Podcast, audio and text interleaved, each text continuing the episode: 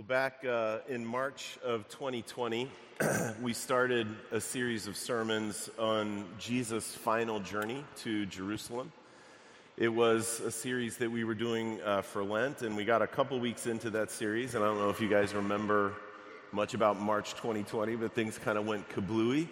Uh, and so we, we shifted. We went to a passage from Philippians, and then for the rest of Lent, we preached uh, Psalms of Comfort. Those were uh, sermons that we preached into camera lenses that you all watched at home. Uh, so I thought that it might be good uh, to return to that series from 2020, maybe just emotionally satisfying to return to that series from 2020 for the rest of Lent this year. So we are, and we're going to follow uh, Luke's gospel. At perhaps the height of Jesus' fame and the height of his popular support, he told his disciples that he was heading to Jerusalem to suffer and eventually be, be killed. This is the way that Luke, the gospel writer, puts it back in chapter 9 uh, of his gospel. He says, When the days drew near for him to be taken up, he set his face to go to Jerusalem. And that road to Jerusalem is hard and beautiful all at once. It is the road that leads to Jesus' death, and it is the road that leads to our life yours and mine and the world's. So, we're going to pick up this morning on that journey uh, just outside of a town called Jericho, which is a little over 12 miles from Jerusalem. I'll read from Luke 18 for us, verses uh, 31 through 43.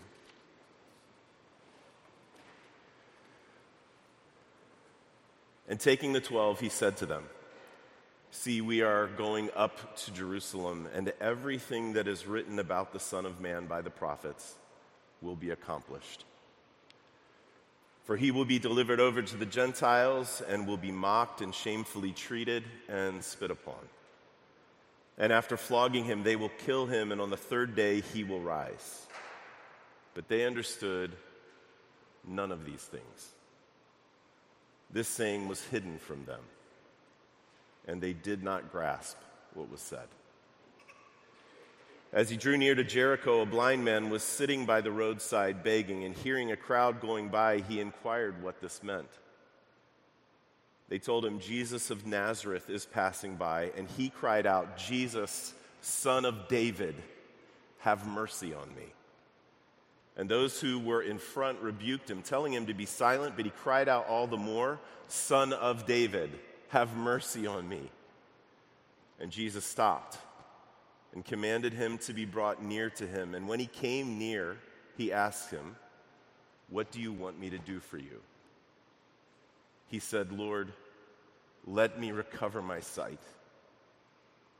And Jesus said to him, Recover your sight.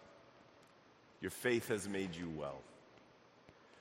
And immediately he recovered his sight and followed him, glorifying God. And all the people, when they saw it, gave praise to God. This is God's word, and it's given for our good. Let me pray for us. Father, we ask uh, as we think about this uh, word that we've just read and heard together, as we meditate on it for the next few minutes, that you would watch out for us, that you would be our shepherd, uh, that, that you would uh, keep all of us um, exactly where you would like us. Those of us uh, who feel as if we want to wander off, those of us uh, who feel um, that we're not sure we, we're, what flock we're even in. Father, would you meet every one of us um, with your shepherd's hand? Would you show us the grace of Jesus again? And would you change us by it? We ask it in his name. Amen.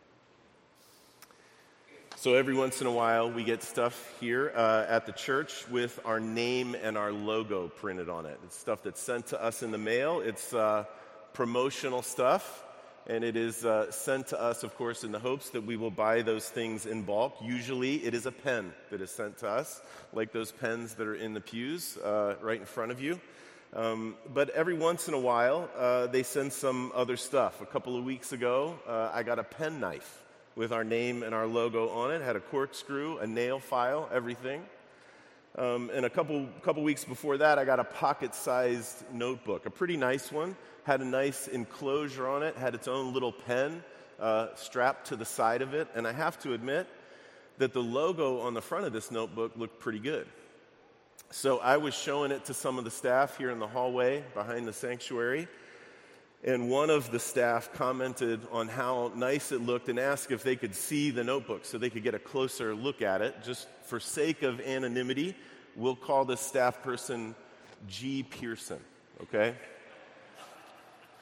So old Gene P took the notebook in his hand and he looked really closely at it. And by the way, he's told me it's okay to tell the story. and he looked closely at it and he held it in his hand. And we all watched as he took his index finger and his thumb and placed it over the logo and did this move on it. He tried to expand the logo, tried to make the front of the notebook be larger, like he was looking at a phone, like he was looking at a touchscreen. That is, uh, a very modern thing to do. and we all just kind of stood together in the hallway cracking up.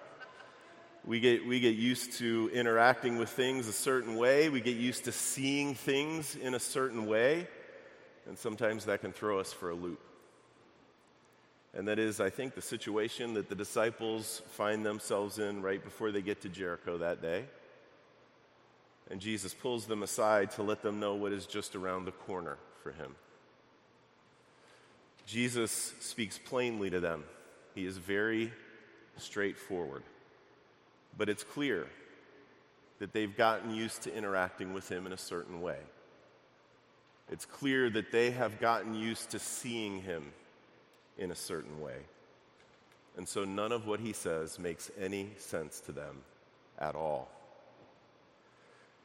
Luke makes sure that we get that. In verse 34, Luke goes to great pains to make sure that we get that they didn't get it. And he does it by telling us three times that they didn't get it. They understood none of these things. This saying was hidden from them. They did not grasp what Jesus says. Okay, Luke, we get the point. They couldn't see. And then cue the story of the blind man who saw Jesus perfectly.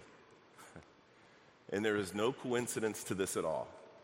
This moment in Jesus' life, which is captured and told in this very particular and very beautiful way, is about really seeing Jesus for who he really is and reckoning with what that means for people like us.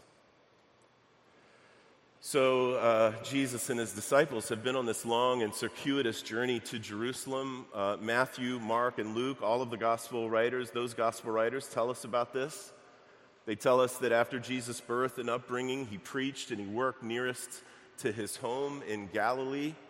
And as he uh, teaches and as he does miracles during this stretch, really big crowds start following him around. And then, when those crowds seem like they are at their biggest, Jesus takes the 12 aside and he asks them if they know who he is. and Peter answers for all of them, and he's right, but it's also very clear that they don't really know what that means. And from that point on, things start to change. Jesus starts telling his disciples that he's heading to Jerusalem to die, and they start off on this wandering journey to that city. Like I mentioned before, what Luke says is that Jesus set his face to go to Jerusalem.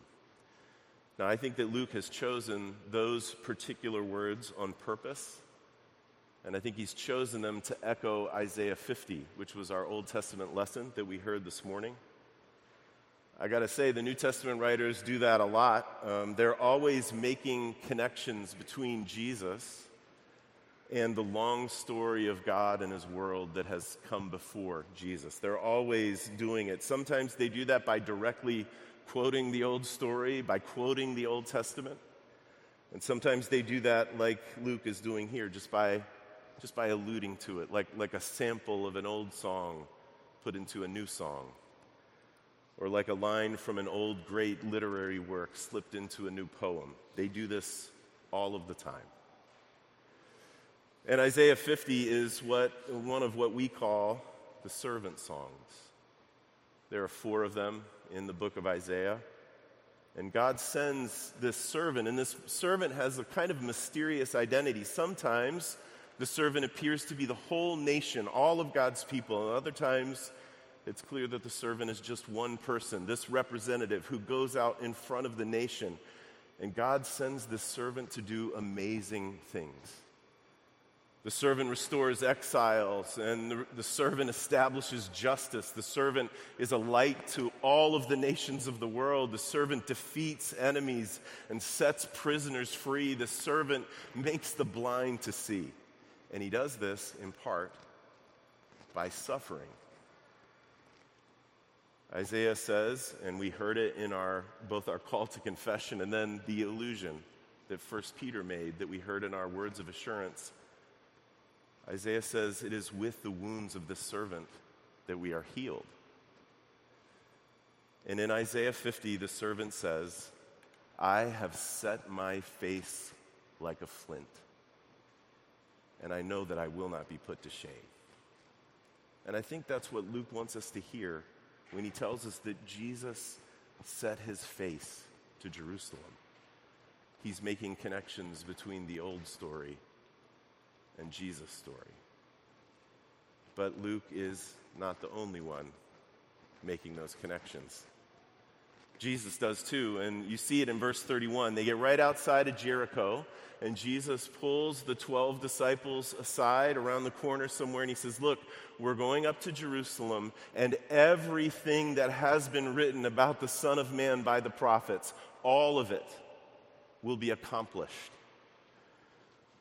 Jesus is connecting the old stories and all of the great promises in those old stories, the promises that God made of restoration and of healing and of justice and of peace and of the forgiveness of sins and of vindication. Jesus is connecting all of those old stories to his own story. And I got to tell you, I can't imagine what it must have been like to be there and to hear them say that. I mean, he had hinted about these things and teased around the corner of these things in all of his parables and and all of his teachings, but now he's just telling them plainly. And it must have been thrilling, and it must have been exciting, and it must have been deeply moving. I mean, this is the thing they had waited to hear him say for so long. This is the stuff of their dreams. And then Jesus paints this detailed portrait of re- rejection and abuse and disgrace and humiliation and death.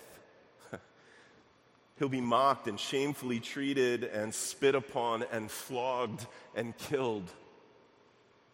All of that, all of that's from that servant song in Isaiah 52. I gave my back to those who strike, the servant says. I hid not my face from disgrace and spitting. And this is where we get back to that idea of how we sometimes get used to interacting with things in a certain way, and we, we sometimes get used to seeing things in a certain way. I mean, Jesus has not been mysterious with the disciples about this stuff. In fact, this is the third time. It's the third time that he's told them that he's going to suffer and die in Jerusalem. But that's not all that he's taught them. He's taught them a lot of things about suffering, and he's taught them a lot of things about trouble. And, and they're hard to understand, and they're very different from the way these guys had been raised. But he has told them a lot about suffering and trouble. He said, Listen, you guys, those who mourn, they're the blessed ones. He told them that. He said, The kingdom of heaven actually belongs to those who are persecuted for righteousness' sake. He told them that. He said, Those who weep now, listen, those who weep now are blessed because one day they will laugh. He told them to love their enemies. He told them to pray for those who persecute them. And he told them more than once that if they want to follow him, they will have to take up their own crosses to follow him. Jesus has been open and clear. So I don't know. You know, I don't know if they thought that Jesus was talking, you know, in riddles and parables like he likes to do. I don't know if they thought it was some metaphor or some poetic device for something else. I don't know if they were just so scared to look dumb that they didn't want to ask him what he meant. I don't know. All I know is what we all know, which is what Luke says. They understood none of these things. Another way to say it is that they have been following him for at least two years, probably more, and they are still oblivious to the larger plan. They're following him, they're following Jesus. And I want you to know, faithfully following him. They're listening to him as he's preaching about his kingdom, but they have not yet internalized the beautifully and scandalously inverted values of that kingdom. Because in that kingdom, suffering and shame and disgrace and trouble run seamlessly into vindication and blessing and healing and honor. They're woven together in these unexpected ways, in these completely uh, surprising ways. This kingdom is like no place they've ever known before. This kingdom is God's kingdom, and God can hold suffering and vindication together. And God can hold trouble and honor together. And God can hold shame and healing together. Of course, they don't understand that. Of course. They had lived their whole life seeing things another way. They had lived their whole life interacting with the world in a completely different way. Of course, they've been looking at Jesus with one eye closed, you know? Of course. And of course, that's me too. And maybe you can admit that it's you as well. I'll tell you how I know it's me. I know it's me because my gut reaction when I'm attacked is not to want to love like Jesus told me to. My gut reaction is to want to attack back. I know it's me. I know I have blindness because when suffering and trouble come into my life, my gut reaction is not to remember that Jesus promised that I would have a cross if my life is hidden in His. He promised me that, but I don't remember that. What I think when suffering and trouble come is why is absolutely everything falling apart? Why is everything un- unraveling? Where's God? Why doesn't He care? I often can't or won't see how suffering might be used by God to do some good in my life or in the life of those around me that I love.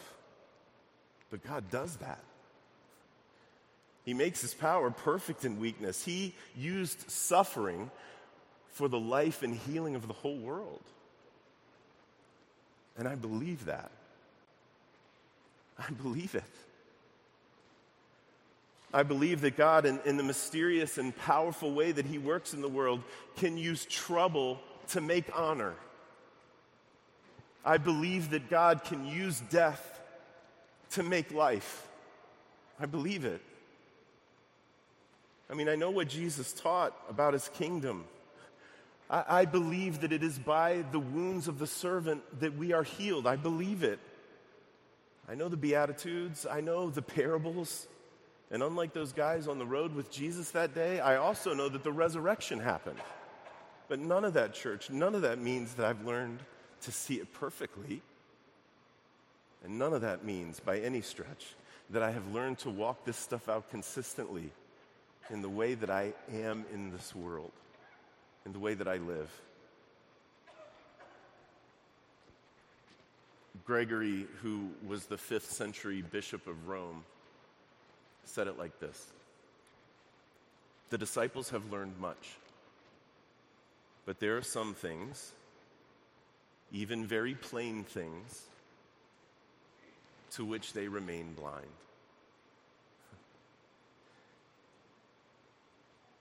And, church, part of growing up in our faith is being able to say that that's true of us. that there are plain things to which you and I remain blind. That is the nature of being a disciple. and it doesn't do anyone any good to pretend that that isn't how it is. And the only remedy, the only remedy for our blindness, the only thing that I know of that will allow our eyes to be open, the only remedy that I know that will allow us to recover our sight little by little, is simply to continue following the one who is the light of the world. That's what the disciples did. You notice Jesus doesn't make a scene. He doesn't make a scene with them on the road like, why don't you guys get it? Why can't you get this stuff through your thick skulls? Why are you guys staring at me with that look you always get? He doesn't say anything like that.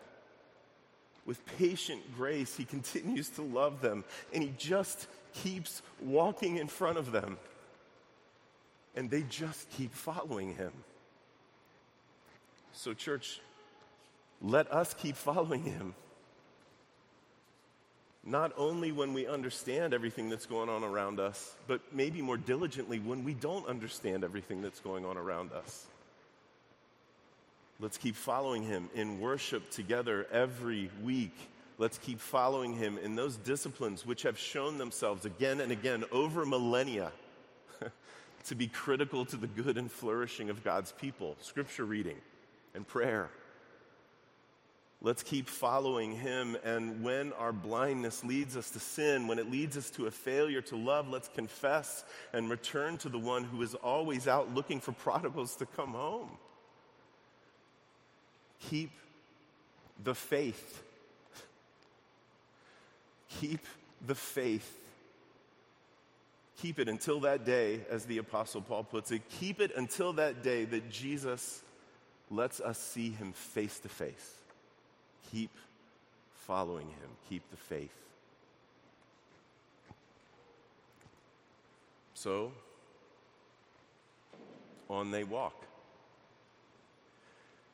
And just outside the city of Jericho, a blind man was begging alms, and he hears the crowd that is accompanying Jesus, and he asks, What's it all about? And they tell him, Jesus of Nazareth is passing by. And his response in verse 38 is both immediate and shocking. He cries out, Jesus, son of David, have mercy on me. Do you know the only other person in Luke's gospel who has ever uttered a word about Jesus being part of David's kingly line? Do you know the only other person that's uttered anything about who Jesus is in that way? Gabriel. As in the angel Gabriel, when he told Mary that Jesus was going to be born. And one of the most beautiful things about this story is the mystery that lies at the heart of this man. How in the world, how in the world did he know this? I mean, in a couple of days, the multitudes in Jerusalem are going to sing hosannas to Jesus. They're going to say, Save us, Jesus. They're going to say, Save us, Son of David. The children will sing songs to him about him being the Son of David. But the very first person to speak it out is this man by the side of the road.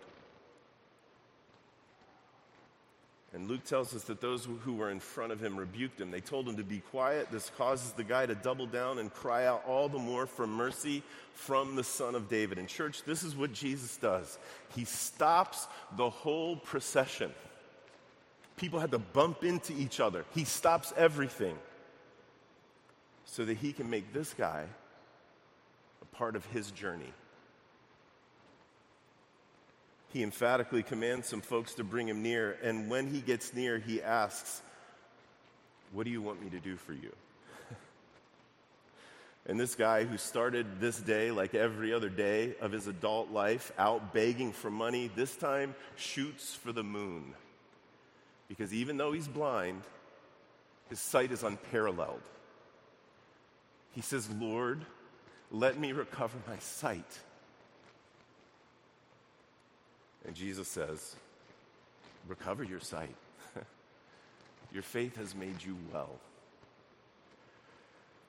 And with that commendation, he joins a very surprising and a very beautiful list of people whose faith Jesus has commended. you know whose faith Jesus has commended? The, the Roman centurion, the pagan centurion whose servant was sick.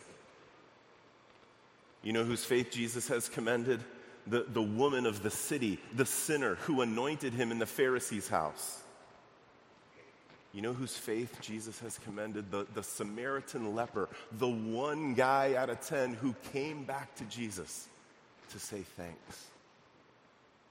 This guy joins that esteemed list of heroes of the faith. And that's why I say the only remedy for your blindness and for mine is to keep the faith. because Jesus said it.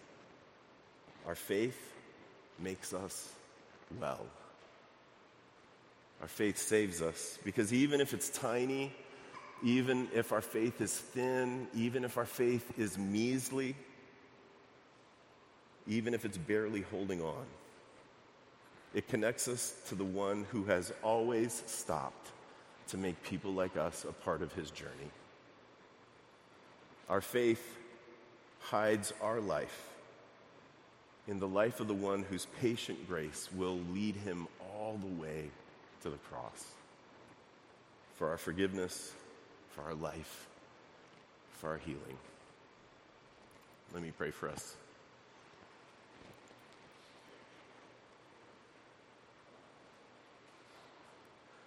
Father, help us recover our sight and help us to keep the faith. Help us to continue walking after you and following you. Help us to learn from you. Give us whatever we need the humility, the patience, whatever it is that we need to continue following you and keeping the faith and learning from you. Father, do this so that we can grow up and be mature as disciples, as followers. And do this so that through us you can love the broken world around us. And we pray it in Christ's name. Amen.